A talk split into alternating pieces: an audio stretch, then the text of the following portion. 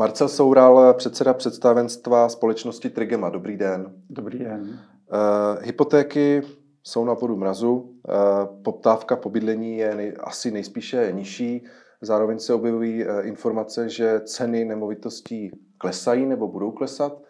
Jaká je teda reálná situace? No, všechno, co jste říkal, pravděpodobně platí, je nepotřeba zpřesňovat ty informace. Opravdu hypotéky jsou těch hypotečních obchodů je pomálu. Eh, transakce, co se týká prodeje bytů, tak eh, jsou taky jakoby eh, na nižších hodnotách.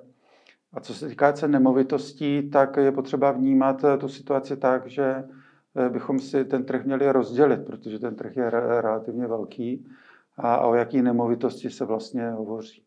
Takže pokud se budeme bavit o rezidenčním bydlení, Eh, tak eh, tam eh, rozlišujeme dva základní trhy a, ten, a to jsou první je primární trh, to znamená, to je ten trh s novými byty, které jsou ve výstavbě a dokončují se. To je jedna množina. A druhá množina, to je o trochu větší, nebo bývala o trochu větší, a to je sekundární trh, respektive trh se second handem. To znamená byty, které už jsou eh, postavené, mají své majitele a pouze mění své majitele. Takže je potřeba tohle hodně rozlišovat. A jak to tedy je? Eh, jak si na tom ty jednotlivé, nebo ty dvě skupiny těch, eh, toho bydlení stojí tady? Je potřeba říct, že trh určuje poptávka a nabídka. To znamená, pokud chci prodat, tak na druhé straně musí mít někoho, kdo je schopen to koupit. A musíme, e, dneska je situace taková, že e, jak na té poptávkové straně je relativně klid, tak na té nabídkové straně je relativně klid. Jo, není tady nějaká velká disproporce toho, že bychom tady měli balík jako e, bytů, které jsou na prodej a na druhé straně nebyli klienti. Prostě tak to není. E, ta situace Možná přijde, možná nepřijde, kdo ví, protože dneska neví nikdo nic. Nicméně eh, ceny bytů budou pravděpodobně stagnovat na primárním trhu, což je ten trh eh, s novými byty. Proč? Eh, protože tam není prostor pro to, aby ty ceny parkovaly dolů. Protože investoři a developeři, stavitelé vlastně se potýkají s tím, že nakupují stavební materiál, nakupují stavební práce a ty všechny dneska jsou dražší, než byly před covidem, po covidu, před válkou. Eh, takže tam nemají prostor pro to, aby ty svoje jakoby, eh, marže, respektive výnosy snižovaly, protože dřív nebo později narazejí na, na nějakou nákladovou, nákladový cap. Eh, není to jenom stavební materiál, jsou to samozřejmě stále omílané energie, ale v neposlední řadě eh, dnes eh, je to taky, je to také, jsou to taky finanční náklady, které vzrostly zhruba třikrát. Hmm. Zatímco jakoby před válkou jsme měli standardní jakoby úrokové sazby kolem 2-3%, tak dneska je to trojnásobné. A to už jakoby ten investor v rámci té výstavby hodně pocítí. Takže tam nevidíme prostor pro to, aby docházelo k redukci eh, ceny. Eh, druhá věc je ten sekundární trh. Tam to první, eh, co musí být, tak musí být nabídka. A to dneska nevidíme, že by ta nabídka nějakým způsobem eskalovala a rostla. Musí být prostě ochota toho obyvatelstva ty byty prodat. Ehm, pokud taková ochota bude a bude eh, několikanásobně vyšší, než je ochota nakupovat, eh, tak se domníváme, že ten sekundární trh má potenciál ty ceny lehce snížit. Proč? No, protože ty stávající vlastníci ty byty nakoupili v jiné době za jiné pořizovací náklady. Jestli jste v roce 2016 například si nakoupil Eh, byt eh, na panelovém sídlišti v Praze za nějakých 60-70 tisíc za metr čtvereční, tak eh, dnešní cena, která se může pohybovat mezi třeba 100-110 tisíci za metr čtvereční, tak rozdíl mezi tou vaší nákupní cenou a tou dnešní cenou je vlastně víceméně marže toho stávajícího vlastníka, který si koupil ten byt v roce 2016. Takže ten, jako pokud bude potřebovat prodat a potřebovat rychle vlastně najít kupce, tak má prostor pro to, aby tu cenu snížil a dosáhl toho, co potřebuje. Asi potřebuje cash, takže jako dosáhne toho, co chce. Tak hmm. stačí to takhle. Ano, ano, ano. Vy jste na podzim v jednom rozhovoru říkal, že jsou lidé vystrašení ze zimy, ale až na jaře zjistí, že nezmrzli, tak budou opět investovat do nemovitostí. Máme leden, o kterém se říká, že bude jeden z možná vůbec nejteplejší vůbec v historii. E, vypadá to, že ta zima nebude tak krutá, takže nejspíše lidé nebo Češi nezmrznou. E, myslíte si, nebo respektive už vidíte nějakou aktivitu na tom trhu? Mm-hmm. Já bych e, nebyl tak rychlý v úsudku, jako jste byl teďka před chvílí, že zima nebude krutá, ona ještě může přijít. Uh-huh. Tak jako loni jakoby přišla, kdy, kdy vlastně byla taková pozdní zima a nebylo to vůbec příjemné. Eh, tak eh, si myslím, že, že v letošním roce se může stát to samé. Ale taky nemusí. Jako v dnešní době tak jako neumíme předvídat eh, hospodářskou situaci této země na týden, 14 dní, měsíc dopředu, tak bohužel už neumíme předvídat ani počasí. Já si myslím pořád to samé, že až ta zima odejde, což zima končí někdy březen, duben, řekněme, Eh, tak tam si zrekapitulujeme to, že, že opravdu jsme nezmrzli, eh, že s těma energiemi to tak závratné nebude. Dneska jsem se v novinách že jedna megawatt hodina eh, plynu se dnes obchoduje za 1500 korun, což je cena před, válo, před válečná, nebo spíš možná ještě před covidová. Takže je vidět, jak, jak obrovský vliv má třeba to teplé počasí mm. na, na ceny energií. A takže si myslím, jakmile přijde jaro, tak eh, lidé zjistí, že opravdu ta měna tou inflací je poškozená natolik, že ztratili ze svých úspor za loňský rok 15% a eh, v letošním roce, v roce 2023, všichni predikují, že ta inflace bohužel pořád bude vysoká, bude se pohybovat třeba někde kolem 9-10%, což znamená, že opět ztratí na síle ta Eh, ta koruna, ty, ty peníze, které jsou v bankách uloženy a že lidé přijdou na to, že by je bylo záhodno investovat a v dlouhodobém horizontu si ty aktiva eh, pohlídat, aby jim hodnotu nestráceli. Hmm. A současně se mluví i o zvýšení daně z nemovitostí. Může to hrát taky nějaký faktor při, eh, při řekněme, kupujících a jejich touze něco koupit? Eh, daň z nemovitostí, to je taková kapitola sama o sobě. Ono, my máme tady v této zemi eh, relativně nízkou sazbu daní z nemovitostí. Já nevěřím tomu, že by vláda se odhodlala k tomu, že by eh, to srovnala na, na mezinárodní úroveň, no, na úroveň na západ od hranic našich. Zase pravděpodobně k nějakému navýšení dojde, ale nebude tak dramatické a to v těch Eh, to v té investici a v těch provozních nákladech tak velkou roli zatím hrát nebude. Eh, co trh s nájemním eh, bydlením? Ono to s tím samozřejmě souvisí, jaká je teď situace. Bude se to zvyšovat, ten podíl těch, těch lidí, kteří budou takto bydlet?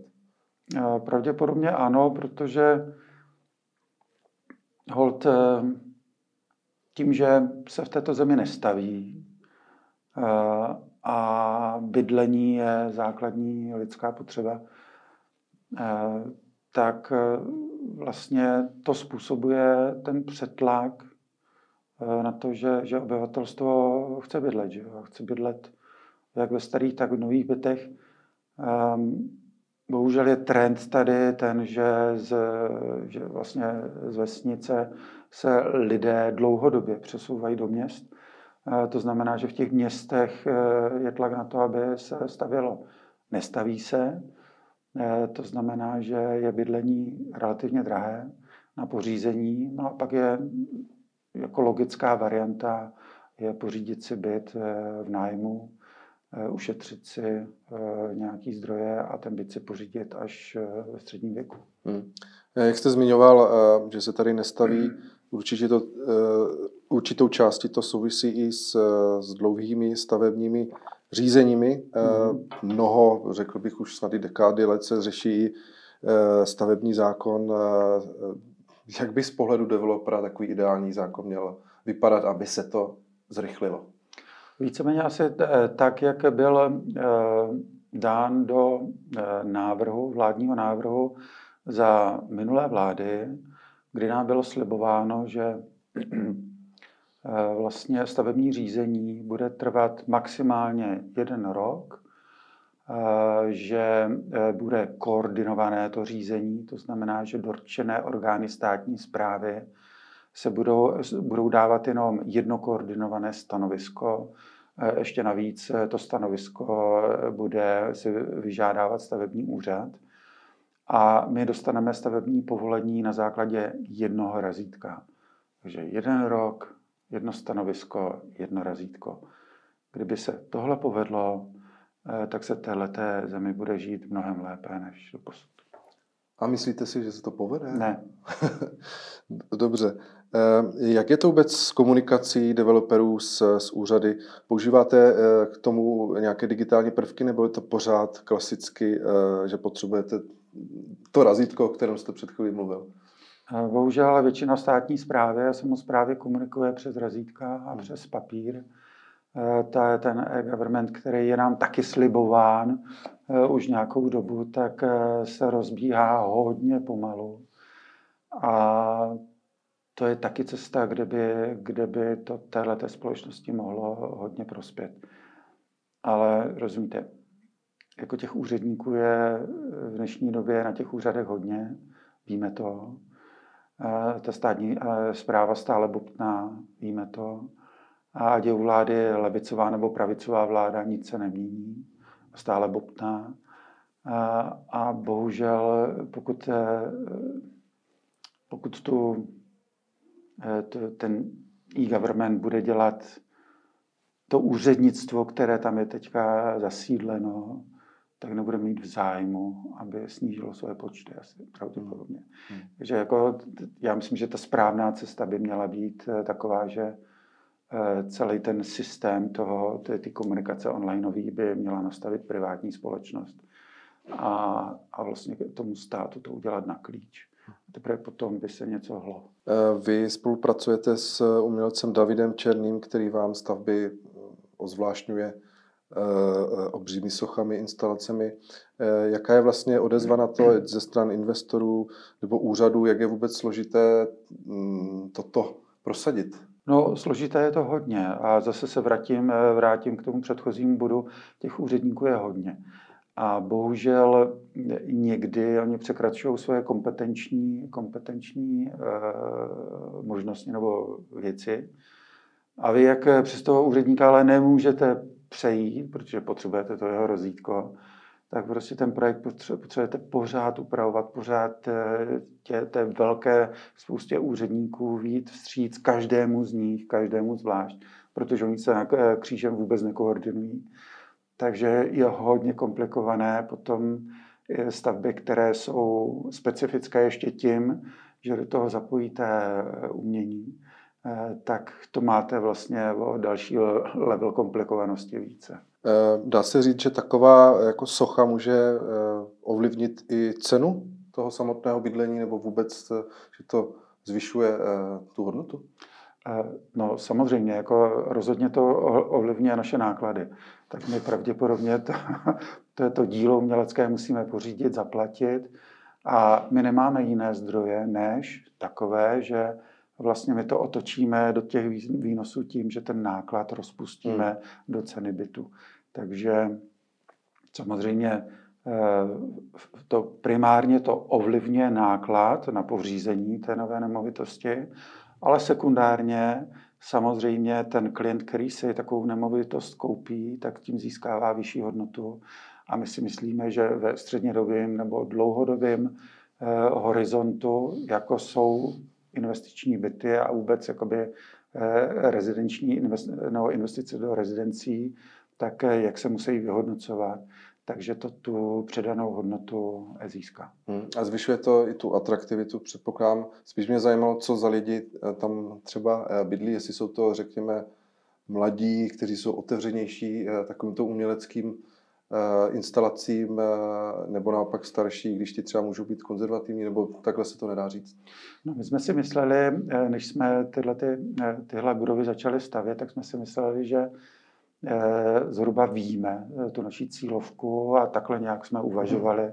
ale není to tak. Hmm. Jako ty, je tam celá škála lidí, kteří jsou každý profilovaný Eh, nějak jinak a každý tu motivaci svojí a trochu jinou, než my předpokládáme. Takže eh, to úplně tak není. Vy sám byste si eh, v takovém komplexu byt koupil a bydlel tam? No, já téměř ve všech projektech, které jsme zrealizovali, jsem si ten byt koupil. Je to tak, není to tím, že, že bych měl tolik dětí, Eh, ale eh, je to spíš tím, že eh, těm objektům, které postavíme, hodně věřím, protože my nejsme jenom developerská nebo investiční společnost, ale v rámci skupiny máme i projekční architektonický ateliér, který nám všechny věci kreslí. Vedle toho nám staví naše vlastní stavební společnost, takže vlastně ten kruh je tak nějak uzavřený. Ve finále máme i facilitní společnost, která se o ty domy stará. E, takže vlastně vím, co děláme a já těm našim stavbám hodně důvěřuju. E, takže dá se říct, že v každé té stavbě, kterou jsme postavili, vlastním nějaké portfolio bytů, ať jeden nebo dva. Nebo něco podobného. Takže si to vlastně chcete nějakým způsobem vyzkoušet, jestli ta kvalita je opravdu Eh, taková, jak eh, tvrdíte. Eh, znamená to, že jste třeba i v každé té nemovitosti třeba přespal, abyste zjistil, jestli je to v pořádku? No, to se takhle tvrdit nedá, protože my ty, pokud ty byty postavíme a prodáváme, tak interiér jako nábytek a podobné věci, postel, to už si zařizuje klient sám. Takže jsem neměl prostor pro to, abych bezprostředně tam přespal, ale většinou jsem ty byty zařizoval Eh, tak, aby byly pronajímatelné i s nábytkem. A neříkám, že jsem tam v nich, eh, v každém z nich přespal, ale postel jsem si určitě vyzkoušel. Dobře. Eh, to byl Marcel Soural, předseda představenstva společnosti Trigema. Děkujeme za rozhovor. Jo, já taky děkuji a naschledanou. Naschledanou.